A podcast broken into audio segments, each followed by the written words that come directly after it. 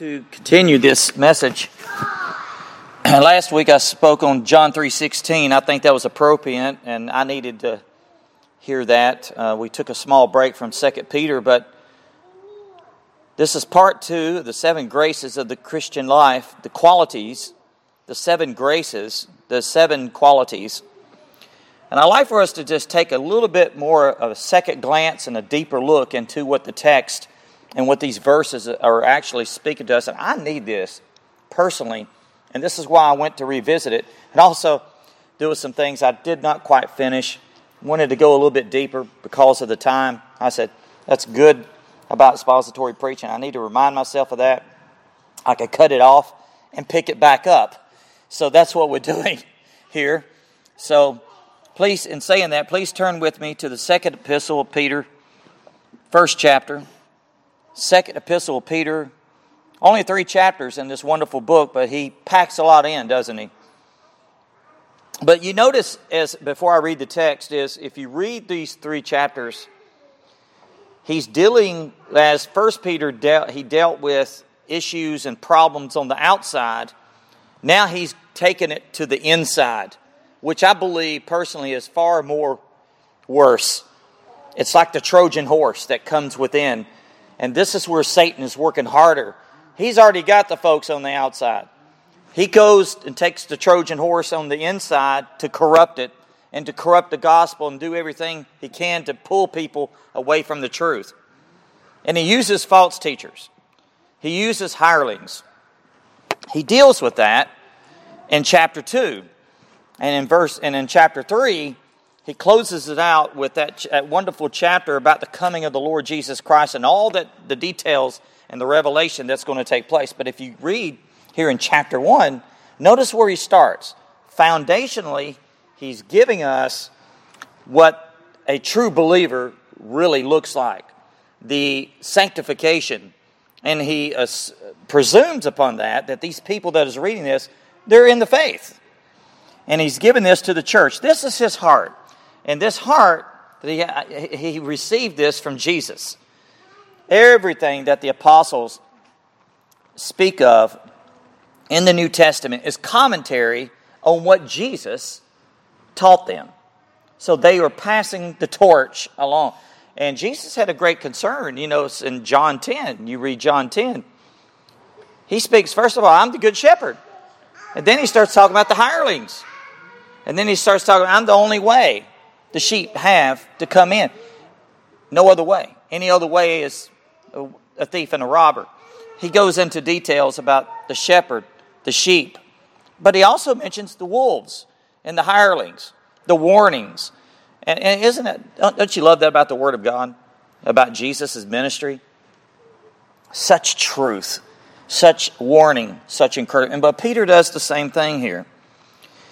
So in this verse, I'm sorry, in these verses we're going to look at today, these wonderful seven graces again. It's speaking about sanctification. Not salvation necessarily, but sanctification out from salvation.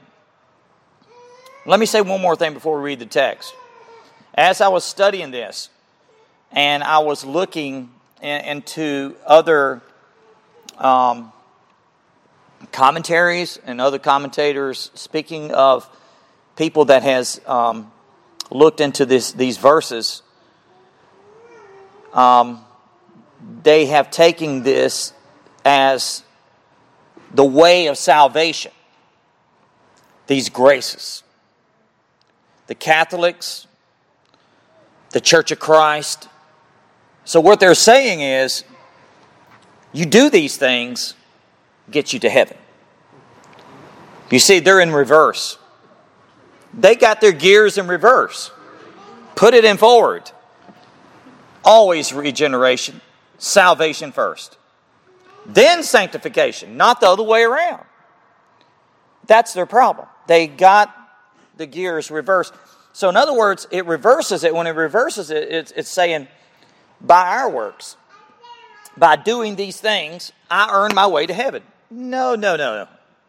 It's what God has done that's why he's, and we're going to see from the text, this is exactly where the course Peter takes us. What God has done through Jesus Christ And then we received rege- regeneration, obtained it, right? And then through that, the good works follows. And that's all he's saying, not the other way around.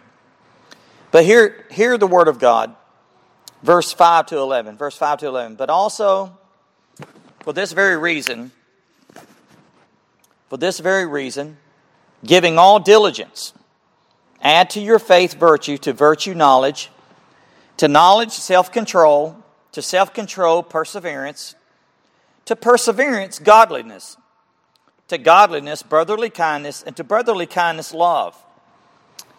For if these things are yours and abound, you will be neither barren nor unfruitful in the knowledge of our Lord Jesus Christ. For he who lacks these things is short sighted, even to blindness, and has forgotten that he was cleansed from his old sins. Therefore, brethren, be even more diligent to make your call and election sure. For if you do these things, you will never stumble. For so an entrance will be supplied to you abundantly into the everlasting kingdom of our Lord and Savior, Jesus Christ. Let's all bow in prayer, please. Our Father and our God, our Lord and Savior, we thank you for access that we can come before you, and we pray, Lord, now that you would speak, Lord, and sanctify our hearts through and by the Holy Spirit. And I pray, Lord, that you would change us more and more into the beautiful and lovely image of your dear Son, Lord. That's our prayer today, that we would see Jesus. And we ask this for your glory and honor in his mighty name. Amen. Now, I briefly touched um, on this about the views people have taken on this. And I was studying, and I came across a sermon preached by the late expository preacher W.A. Criswell. was a great expository preacher, by the way. Wasn't, uh, I don't believe he was reformed in the sense as we speak of, but he was a gospel preacher and he preached the word. He was, he was expository, not topical. I love expository preaching. I don't know about you. Once you get a hold of it, you don't want to hear topical preaching anymore. Topical preaching could be good, it could be exhorting, but when you start digging and you hear expository preaching, there's something about it that gives the meat. It gives you something to chew on and to grow thereby. In my spiritual life, I don't know about you, I've, I've excelled in growth by God's grace through His Word, through men that God has raised up in preaching expository preaching. That's why I think so much of R.C. Sproul is uh, in his expository. He's more of a teacher. He was more of a teacher.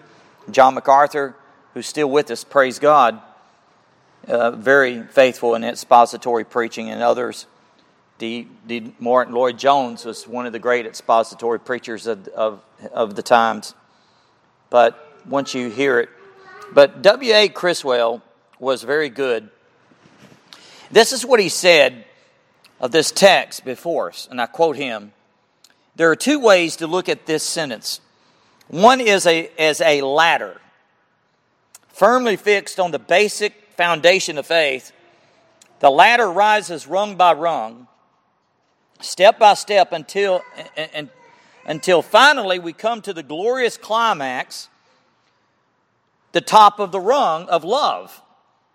That kind of interpretation would look upon the sentence as meaning beginning with faith, beginning with the Christian life, with our conversion, we perfect virtue and then go on to perfection of, of the knowledge, then rise to the perfection of temperance, and then beyond temperance, patience and perfecting one grace and one virtue and one excellency after another we finally rise where we come to the full image of God Himself, who is love. Sounds like a pretty good interpretation to me. But Criswell says this there's another interpretation, though, that is this.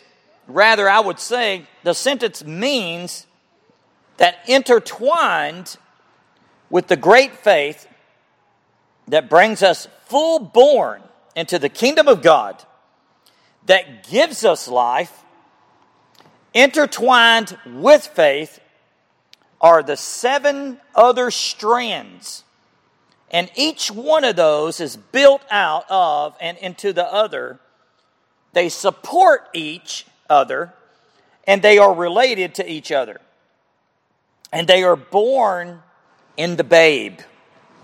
And as the days come, he develops, and he's talking about maturity there. He develops these separate graces, these separate virtues, these separate divine excellencies. And I love the way he says this. I humbly, earnestly think that this second interpretation of the text is the thing that Simon Peter had in mind when he wrote it. And the reason I think that lies in the language of the text itself. And as you will follow me, I believe you will come to see this as one of the most beautiful and most meaningful of all of the descriptive sentences of the Christian life to be found in any literature, including the Bible. End quote. I personally agree with the late W.A. Criswell on that interpretation.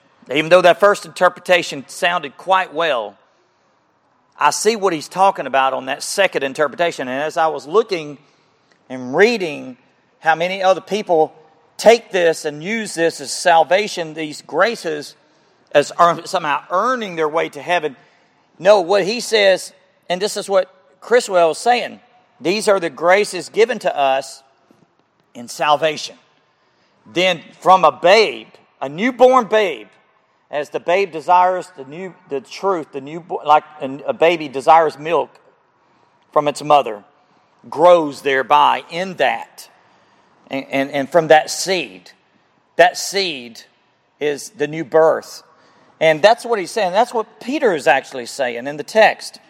I personally agree with Criswell on that, on his view on this text, because the language, the view that Peter takes by the Holy Spirit. Now, that's the real interpreter.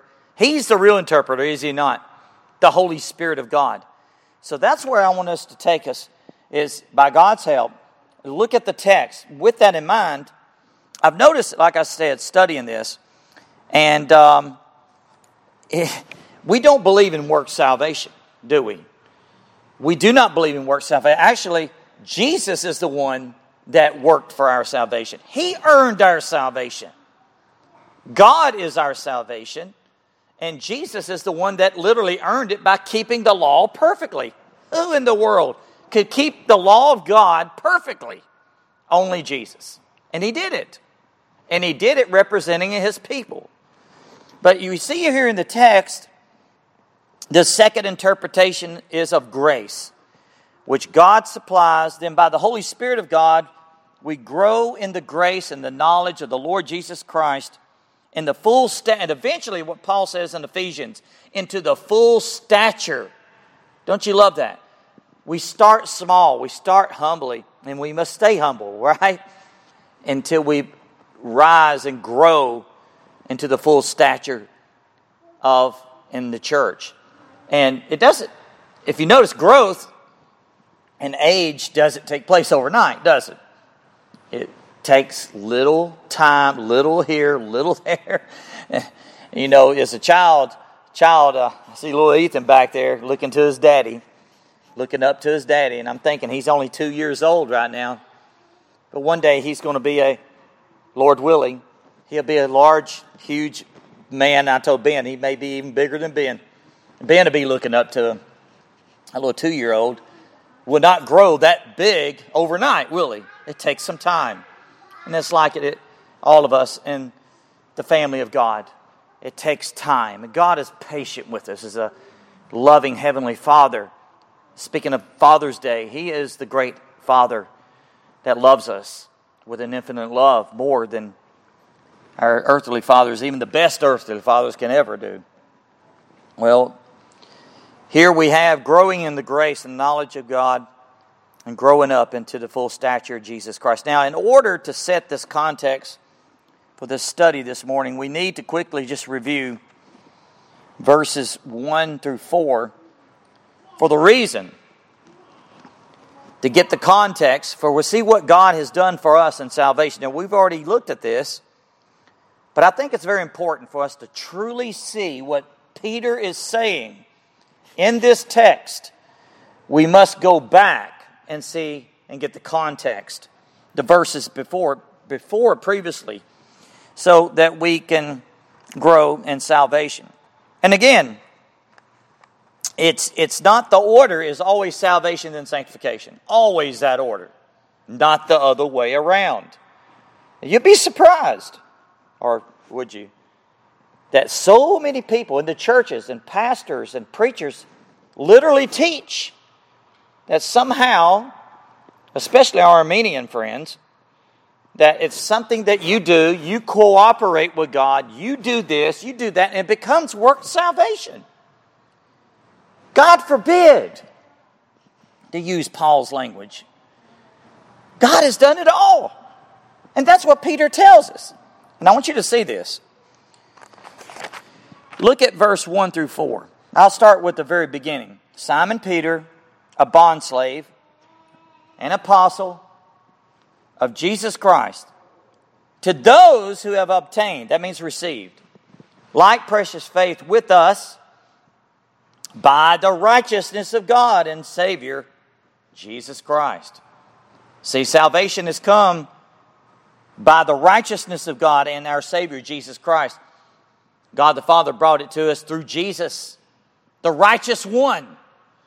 Now, notice what he says. Grace and peace be multiplied to you in the knowledge of God and of Jesus our Lord, as his divine power has given to us all things that pertain to life and godliness through the knowledge of him who called us by glory and virtue, by which we have given, been given to us exceedingly great and precious promises, that through these you may be partakers of the divine nature, having escaped the corruption that is in the world through lust. Now, I'll stop right there. You see that basically it summarizes all that Peter has said to us in that in, in that text and leads up to verse 5 that God has given to every believer everything needed to live the Christian life basically to have victory over sin. This is what he's saying. Now, we're not talking about complete, perfect victory, even though the victory is perfected in Jesus Christ. There, there's another doctrine that's, uh, that's preached out there on sanctification, that you can get to a point of sanctification. They called it, the old Methodists called it entire sanctification. Now, our dear friend, Brother Ravenhill, believed in this because of his Methodist old holiness upbringing. And I've been in the holiness camps enough, and I know what they teach on this, these views of sanctification. And it sounded so great, folks. I'm telling you. I thought, oh, the victorious life in Jesus Christ, that place of a plateau, of getting to entire sanctification. I thought, this is great. This is where I want to go. But I come to find out in reading Romans 7, the Apostle Paul, even himself, the greatest Christian ever lived, could not attain to that. now, if Paul can't attain to it. I know I cannot. Now, a lot of people twist that around. They interpret that. that they say that's Paul's views um, in, in Romans 7 prior to his, uh, his Christian life. No, he is the Christian there. There's views that's taken to that. But Romans 7 is speaking of the Christian, Paul, as of now. That's why a lot of people, they bypass that Romans 7. I never heard our entire sanctification friends, our um, go much to Romans 7? Well, uh, there's a reason. Let me, let me tell you a little bit about this sanctification experience they believe in. They also believe in the eradication of sin on this life. Now, we, we want to definitely kill sin. That's scriptural. We want to put it to death. We want to mortify it. That is scriptural. We must put the deeds of the flesh, we must put it to death, right? But to eradicate it completely in this life, is it going to happen? it's just not going to happen. People say, now, if, if, if, the, if these folks was listening to me, and if I had a, uh, the old Pentecostal holiness folks and the old Methodists, the old Methodists, not these liberals today, they would be saying, Pastor, you got it all wrong. You're throwing out victory. No, we're not throwing out victory. There is victory in Jesus Christ. But what I'm saying is, we're not talking about a place that you can live above, uh, where you can live above sin 24 7. And I'm going to get to that in a minute, and you'll see what I'm talking about, but we don't get there. But there is victory in Jesus Christ. This is our victory, even our faith. Our faith, not our sanctification. Our sanctification is not perfect, it's directed, it's flawed, is it not? It is so, I'm flawed in it. I fall short in this. My thought life has to be controlled by the Spirit of God, and I have to battle with this every single day of my life, especially on the road. Uh, that's, that's where self control I'm telling you, you know what I'm talking about. See how sanctified people are on the road. I like to see some of these holiness people on, on, on an Atlanta highway, in, in Atlanta, see how they would handle that. But anyway, God has already given us the victory. God has done his part through Jesus Christ our Lord through Jesus Christ our Lord. So that's true. That part is true. So that the Christian can live vic- victorious over sin by his grace. And again, I like what MacArthur says. It's, it's not the perfection, it's the direction. He's got it right. And that view of sanctification is scriptural. Not being made perfect in sanctification, but going in the right direction. Now, it doesn't give us an excuse to sin, does it? Because we fall short? No. Scripture says, Jesus says, the flesh is weak, the spirit's willing. That doesn't mean that gives us an excuse to sin. No, God forbid. A Christian chooses to do so as we every day we live, and there is a choice that we do make. That's why there is the book of um, of the wisdom of Solomon, the Proverbs. You notice how many times he mentions about choose life, choose. There's a choosing, but in our choosing, God helps us. We do the choosing. Now, a lot of people say, well, hold on, in salvation, you did the choosing. Well, yeah, in a sense, we chose. But I like what Spurgeon says before you chose him, he already chose you. While we were seeking God, God already was seeking you. He was there before you were. You know, you got a lot of these folks saying, I found the Lord, I found the answer. Well, that's true, but before I found the Lord, He already found me. He's not the one that was lost, I was lost. He's the seeker. I, I, that's glorious. And that's what I love about the grace of God. It comes to us, He does it all. And that's what Peter's saying. Notice that. As His divine power has given to us all things through these you may be partakers of these, you may be partakers of the divine nature. Been given to us exceedingly great and precious promises. Us to us. God's given, God's given, God's given. So, if we're not living victoriously and choosing to live holy, we do forfeit the blessings, don't we? What do we forfeit? We forfeit joy we forfeit peace. C.H. Spurgeon said this Faith saves us, but assurance satisfies us. I like that because a lot of times I battle with my assurance. Full assurance, he says, is not essential to salvation, but it is essential to satisfaction. He goes on to say this No believer should be content with hoping and trusting. He should ask the Lord to lead him on to full assurance so that the matters of hope may become matters of certainty. I love that. See, if we are battling with it, let's deal let's let's ask God to help us even in our repentance to deal with the things that hurts and wounds our assurance. There should be a certainty. And it makes me think when I read that quote from C.H. Spurgeon, I said, First John, First John, that you may know, that you may know you have eternal life, that you may know. If you go through the book of First John, circle how many times that you may know, that you may know, that you may know. That book was really written to encourage the believers of their assurance in Jesus Christ. So, Spurgeon's right. Faith saves us, but assurance satisfies us. Well, so again, Christians who lives in defeat do so because we fail to do so on our part in sanctification. Sanctification is hard work. See, God's done, He's did everything in salvation. Now comes sanctification. That's the battle. That's the battle. And you know, that's the wonderful thing about it is we know that there's a battle. We're concerned about that battle. That should give you assurance. Because people out there that are lost and hell bent, they don't care. They, they don't care. They're in their sins. They could care less. We care.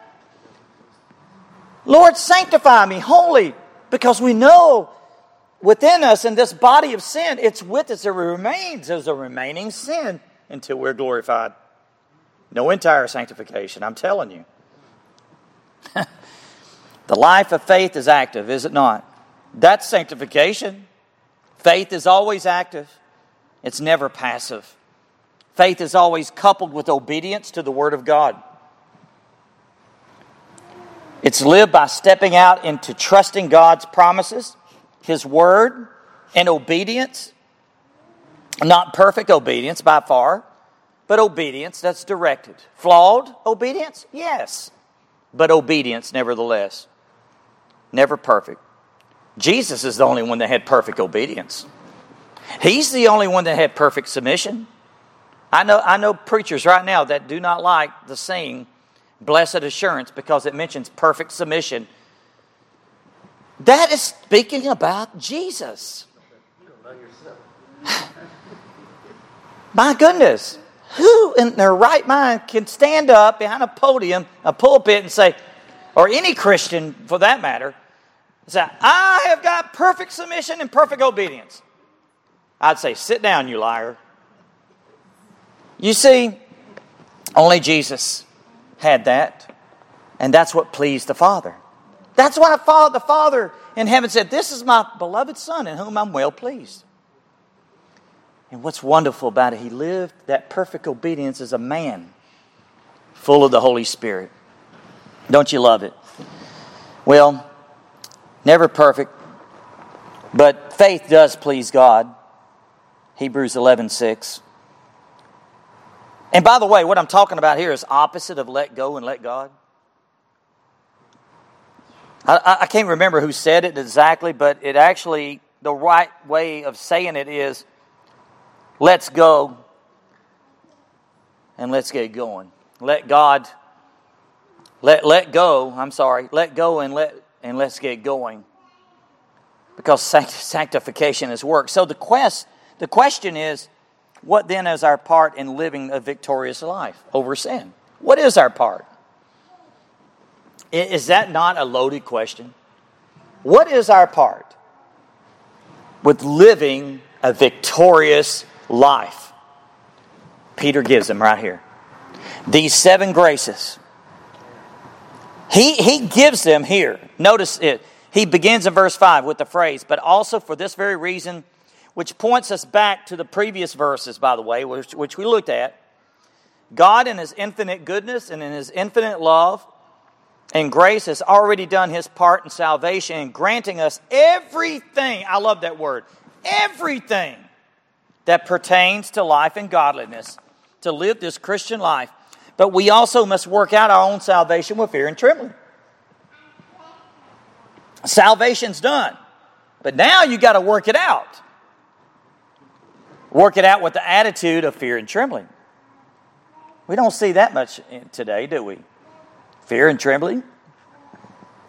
And then he says this For it is God, this is Paul, who works in you to will and to do for his good pleasure. Notice what he said. It is God who works in you to will and to do his good pleasure. So we work it out, he's worked it in us. So look at verse 5. This is the transitional point right here. That's the transition from salvation to sanctification. What God has already done for us, now what we have to do. And this sanctification is the doing, but it's the help of the Holy Spirit. People get confused about this. Yes, we, we do it, we repent, but it's the Spirit of God that is working within us. Without the Spirit of God, and we'll see after a while, we're none of His. There's no one that can even do it, the work of sanctification unless we are God's children. So, what God has done in salvation, what we do in sanctification, that's basically what He's talking about. The seven qualities, the seven graces to which we are applying all diligence, He said. And I like that, don't you? Applying, giving, all diligence. Or Another translation, your translation may say, making every effort. You make every effort to supply alongside of our faith. Keep this in mind also. These steps are not optional. Let's, this, let's remember this. These are commands. God is commanding this. God is saying this is not optional to make, for we are having a part to play in our sanctification, living out the Christian life victoriously. So we have to uphold our end by God's help and grace in obedience to his commands. Actually, the Greek word here is interesting. It brings out the nature of what is happening. The word applying or giving all diligence means to bring in beside, to bring in beside, but also for this very reason. That's what he's saying, giving all diligence, bring in besides. So the idea is this that along with our faith that is foundational, each of us, eh, I'm sorry, each of the other qualities of having a Christ like character, he says, bring this aside. Bring it aside. Giving all diligence, add to your faith. Supply. The word supply was used to refer to training. It's a training word, supply. And staging, as we looked at, a grand chorus for some high celebration, which the entire expense was paid for by a rich patron. That's what he's talking about. Isn't that amazing? It's a training. It's almost like sending us to boot camp for training but God's already supplied all that. He's paid the way. You go, it's paid for. Now we're going to have you go through the training and be disciplined and get ready for war. That's, that's actually what he's speaking of. This resulted, see, in this word coming to mean supply, add, furnish, to furnish in a complete, lavish sense. So, the full sense here is to bring alongside your faith, which is a gift from God, determined effort to fully and completely supply and equip, to provide that faith with the things, the qualities, the graces in these verses. Now, that's what he goes to. So, what is it that we're to bring alongside our faith? What is it that adds or equips our faith? I, I like the word equip. To equip the faith. Now, like I said, in part one, we saw these qualities, and once again, we're going to take a second glance of them. I'm going to go over them again. I don't know about you. I need it. I need to hear this again and again. The first thing he mentions is moral excellence. And in the old translation, the old King James, the New King James says virtue. I like the word virtue, but it means moral excellence. Notice what it says in verse 5 Add to your faith virtue, to virtue knowledge Let's look at moral excellence first virtue. Add to your faith virtue. Divine power is given to all things that pertain to life and godliness. That's back in verse 3. Through the knowledge of Him who called us by glory and virtue. That's not a small thing. He's called us to glory and virtue. That is our call to moral excellence. It makes me think of what Paul said in 1 Thessalonians chapter 4. God has called you, notice the language here, not to holiness, but in holiness. He's called you. That is the calling. Didn't Peter say this in 1 Peter? Be holy, for I am holy. He's called us in holiness to be holy as He's holy. We're children of God. God's holy. We're to reflect our Heavenly Father and to resemble Him in that holiness. Everything about Jesus was perfectly holy in everything that He did. People say, yeah, what about him taking, going into the temple and losing his temper and all this and turning over the, the table, the money changers, and running them out with the whip. And I even heard some people say, Yeah, he whipped them with the whip. I said, Show me in the Bible where he whipped them. He never whipped them, he ran them out with a whip. There was nothing unholy about that act. That was the zeal of the Lord. That was the zeal of truth himself, seeing the temple defiled and the love of money in the temple. It was a holy anger. It was a holy anger. Holy. Everything about Jesus was holy. And this is what Peter is talking about here is holy virtue. The virtue is giving God's glory. This is the glory of God. That's the purpose. We looked at that purpose. Moral energy, very power that performs the deeds of excellence performs the purpose in life, that's to glorify God and to enjoy Him forever. I like the catechism, don't you? What is the chief end of man? What is the chief end of man? We all know it, don't we? To glorify God, to enjoy Him forever. To love, what does that mean? To love God supremely and love one another. And we can't love one another unless we love God first. And we can't love God first unless He loved us. And He's poured His love in our hearts by the Holy Spirit. So I was thinking a little bit about the synonym of excellence chaste, honorable, moral. The antonym would be wrongness, immorality, unrighteousness, unholy, and impure. It's the direct opposite it, kind of gives you an idea what Peter is talking about that having escaped the corruption that is in the world through lust, God has marvelously, wonderfully rescued us from that. He saves us from our sin. Well, to live this out daily, we must be morally excellent. It's far better than just being moral, by the way. It means to be morally pure. It makes me think about what Jesus said on the Sermon on the Mount Blessed are the pure in heart, for they shall see God. Follow peace with all men and holiness, without which no man will see the Lord. Holiness, purity of heart, the purity of life, moral excellence. The second, the second is from virtue, moral excellency moral excellence, I'm sorry, knowledge. And we, we looked at this knowledge. And what does it refer to? That's a good question. The specific knowledge of what God has revealed about himself has in his written word and in nature. God has given so much knowledge, hasn't he?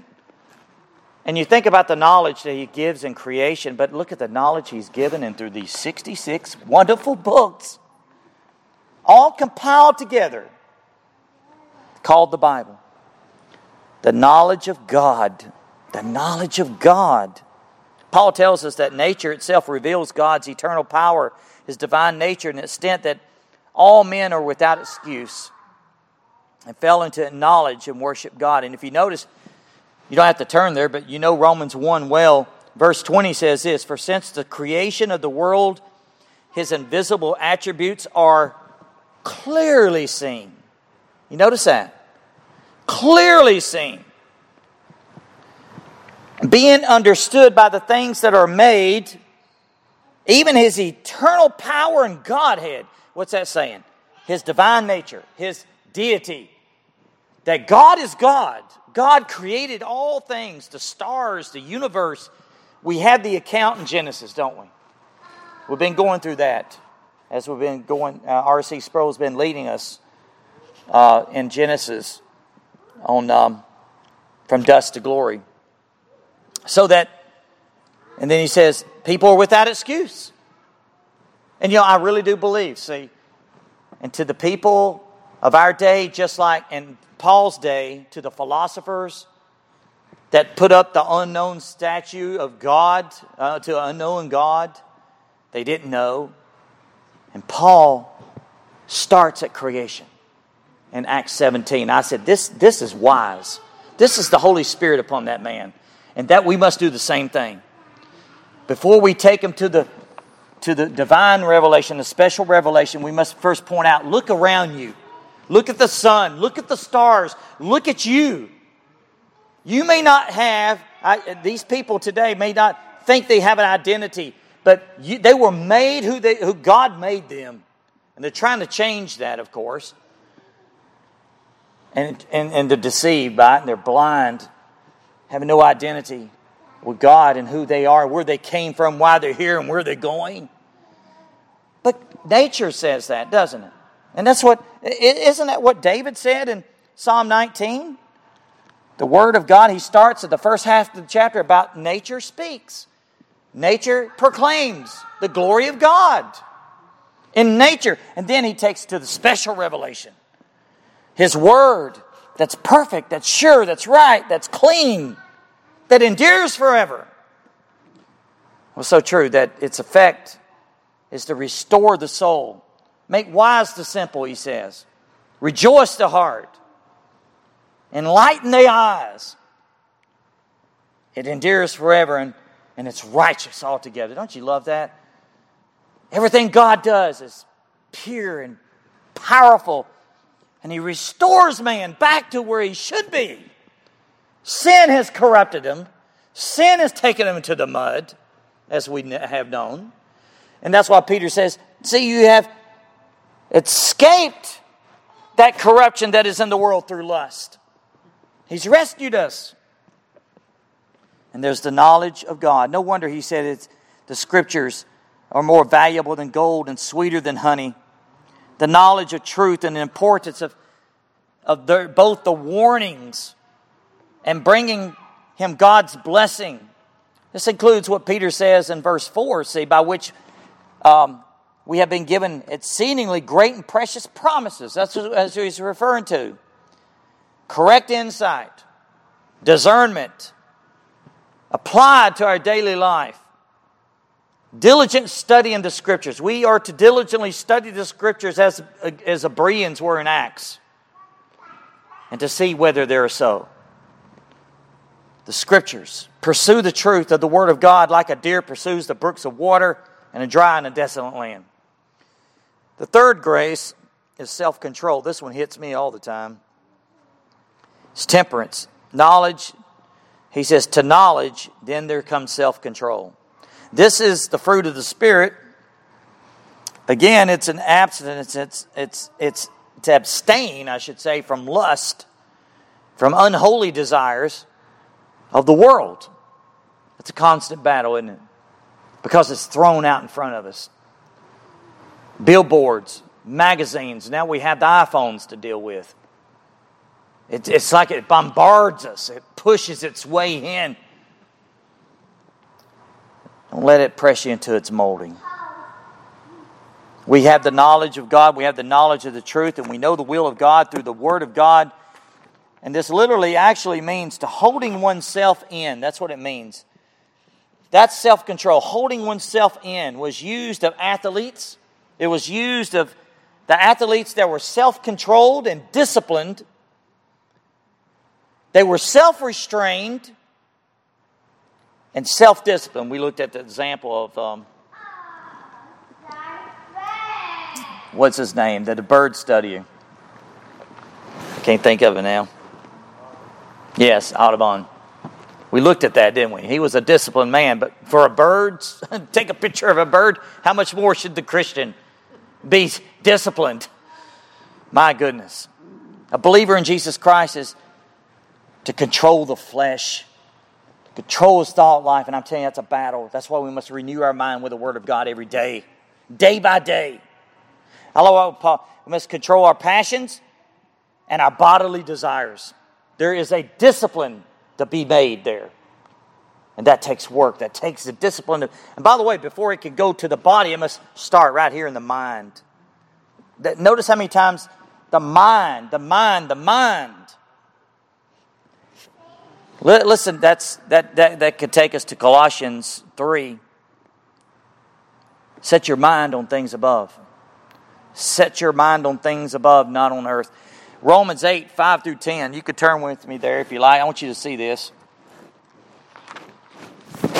For those who live according to the flesh, set their what?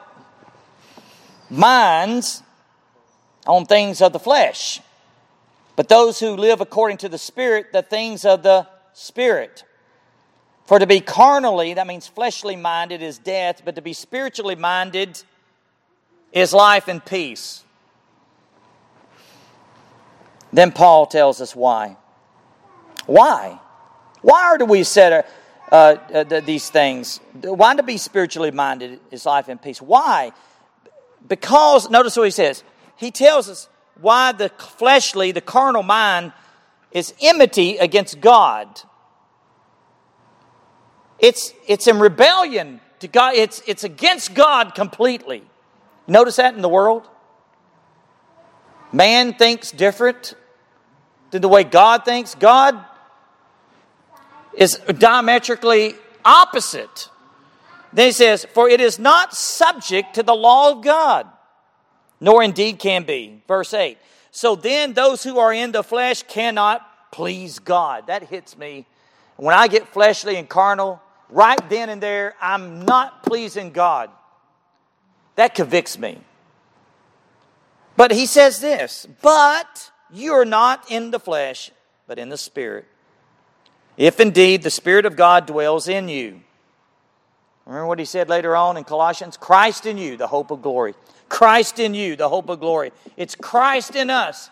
No, Notice, now, if anyone does not have the Spirit of Christ, he is not his. Well, that's black and white.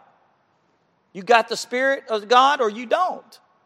And if Christ is in you, the body is dead because of sin, but the Spirit is life because of righteousness. That's a loaded truth.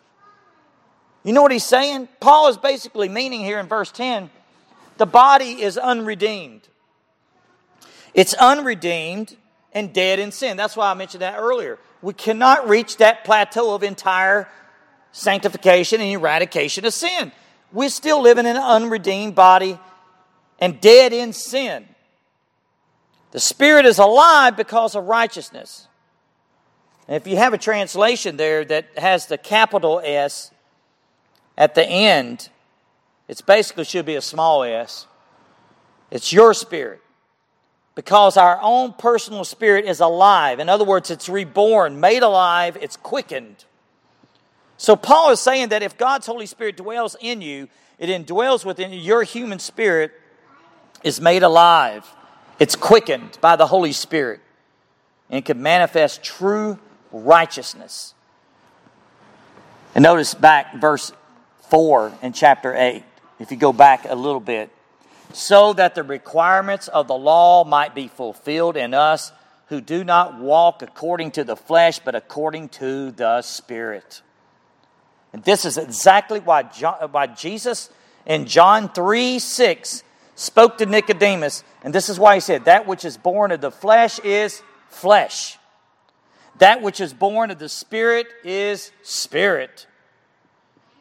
And then I love what he said to him do not marvel. In other words, don't be amazed that I said to you, You must be born again. Wow. You must. He tells a religious man, You must be born from above. That's our message. That's the message. That's the message to the church. That's the message to the lost. That's a message to anyone that's outside of Jesus Christ. We must be born again. That comes from the Master, that comes from the Lord. So, what does this have to do with our personal sanctification, self control? Everything. You see, you see, you see the direction? Without generation, we could not even desire self control. Without regeneration, we cannot even be sanctified. Without regeneration, we cannot have perseverance. We cannot have virtue. We cannot have the knowledge of God. We cannot have all these things. And that's what he's saying. In faith, in regeneration, through conversion, you build and grow into this. Well, so much could be said about that.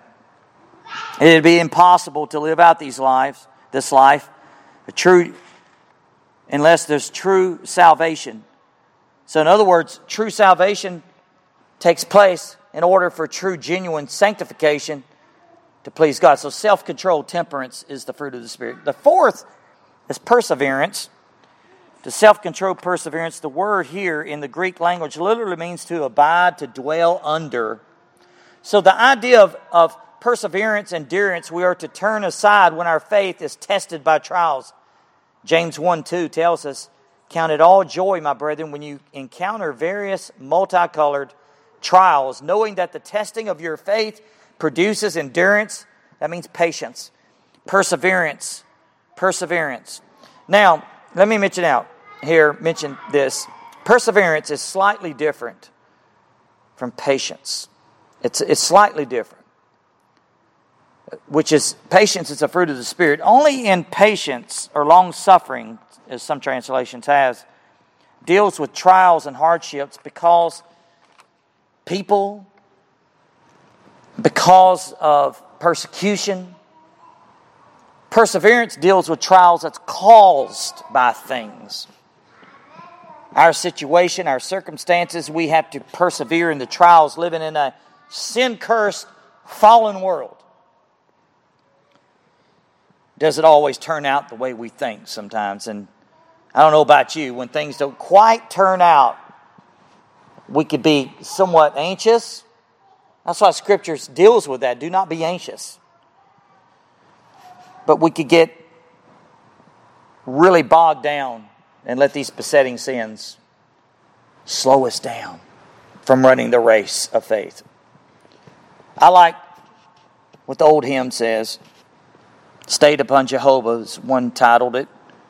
God is in control. Every joy or trial comes from above. Traced upon our dial by the Son of love. We may trust Him fully, all for us to do.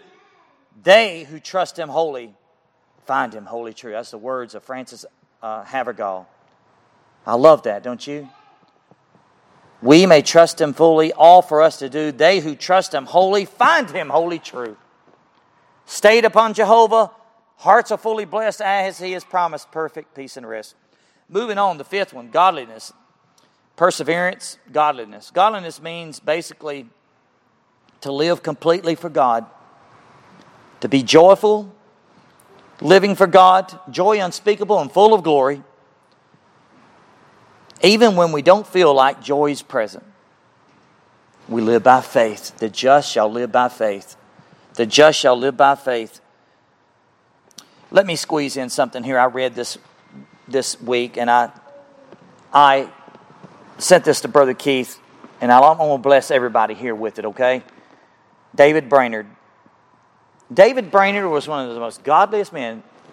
I'm sure, has anyone read anything from his diary?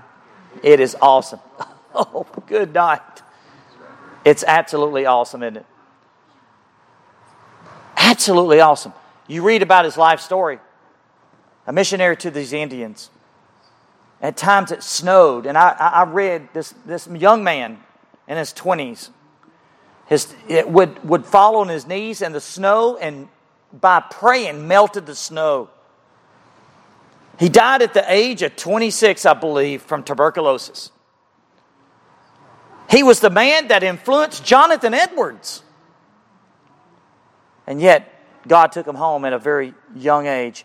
Thursday, April 1st, 1742, he prayed this. I see him in his diary. I seem to be declining with respect to my life and warmth and divine things.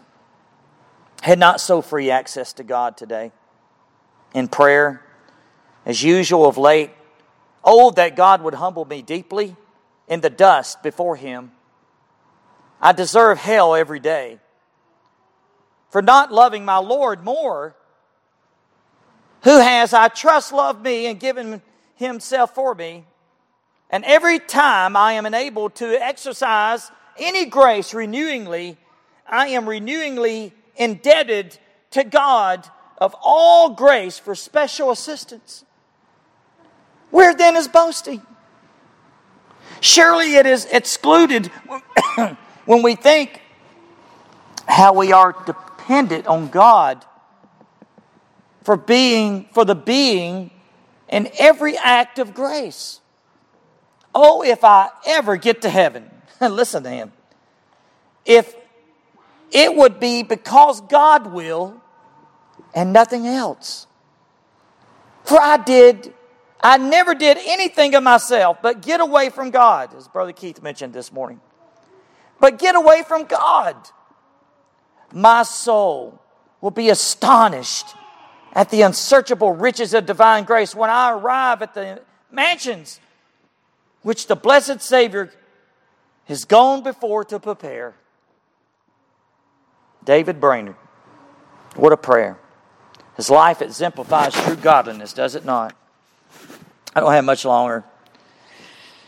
Godliness with contentment's great gain. We brought nothing into this world, we carry nothing out. We came naked, we're going to leave naked. But everything that we can have, we can get all the treasures in Jesus Christ here and now. Godliness with, uh, with contentment's great gain.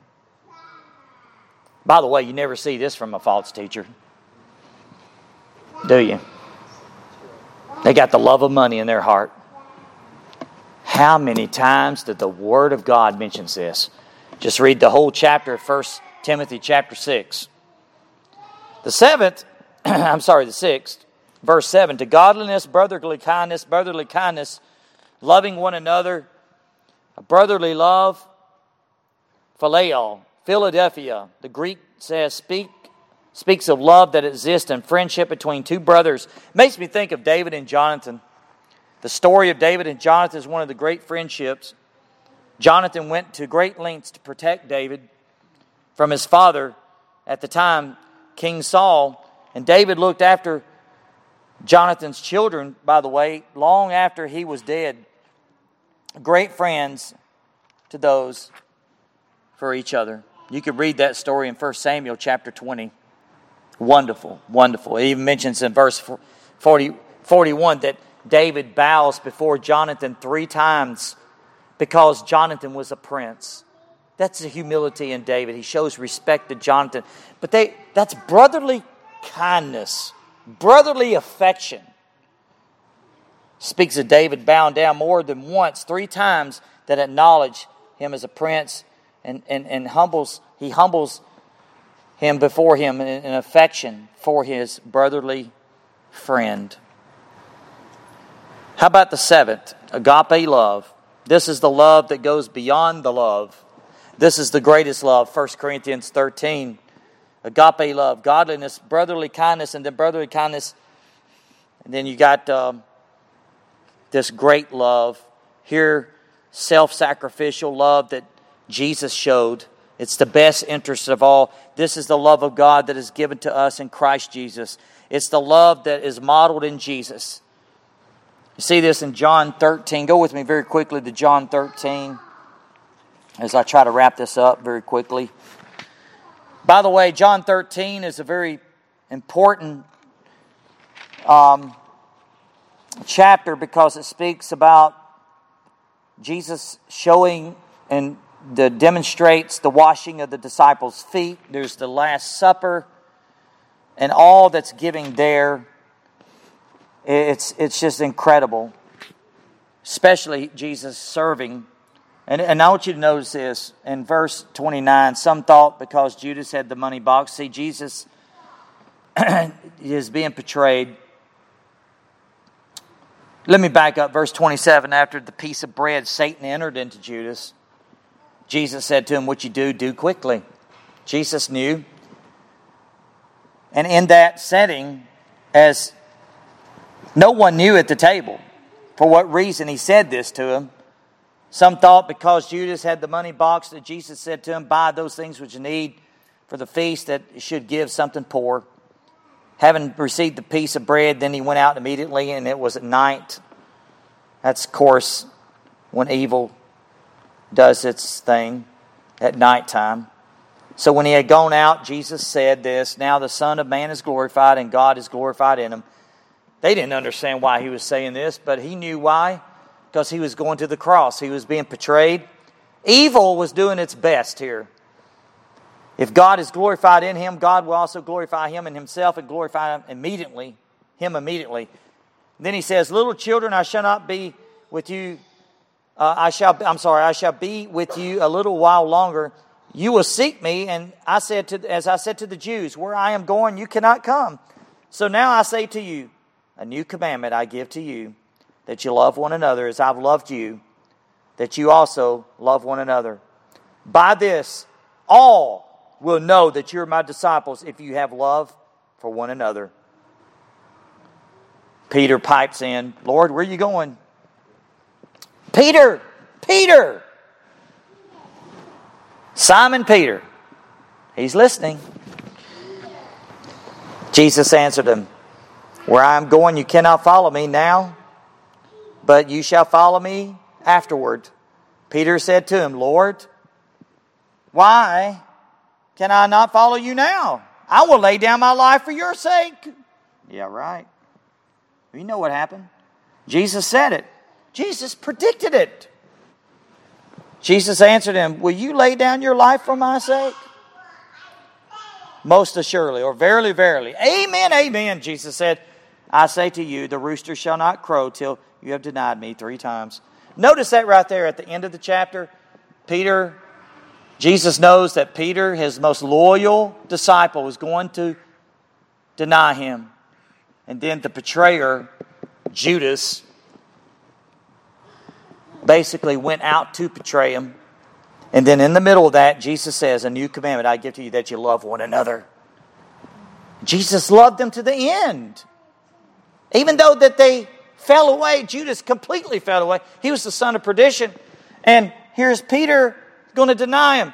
Jesus loves him, sets the example. We're to love one another. Now, Peter says all these seven qualities. Let me close this about the graces and the marks of our lives, we could be sure that we will be gaining that intimate relationship with Jesus Christ in fruit that results in fruits of righteousness. That's it. These characterize us. This should continue to be in us and grow in us for its application. Any true believer, if you will be faithful in all of this, and sanctification. Scripture basically says, back to what he says, notice, therefore, I'm sorry, let me back up. For if these things are yours and abound, you will neither be barren, that means useless, nor unfruitful in the knowledge of our Lord Jesus Christ. We'll look at the rest of the scriptures, Lord willing, next week. But think of this other words, if these marks are in you, you had the marks of maturity.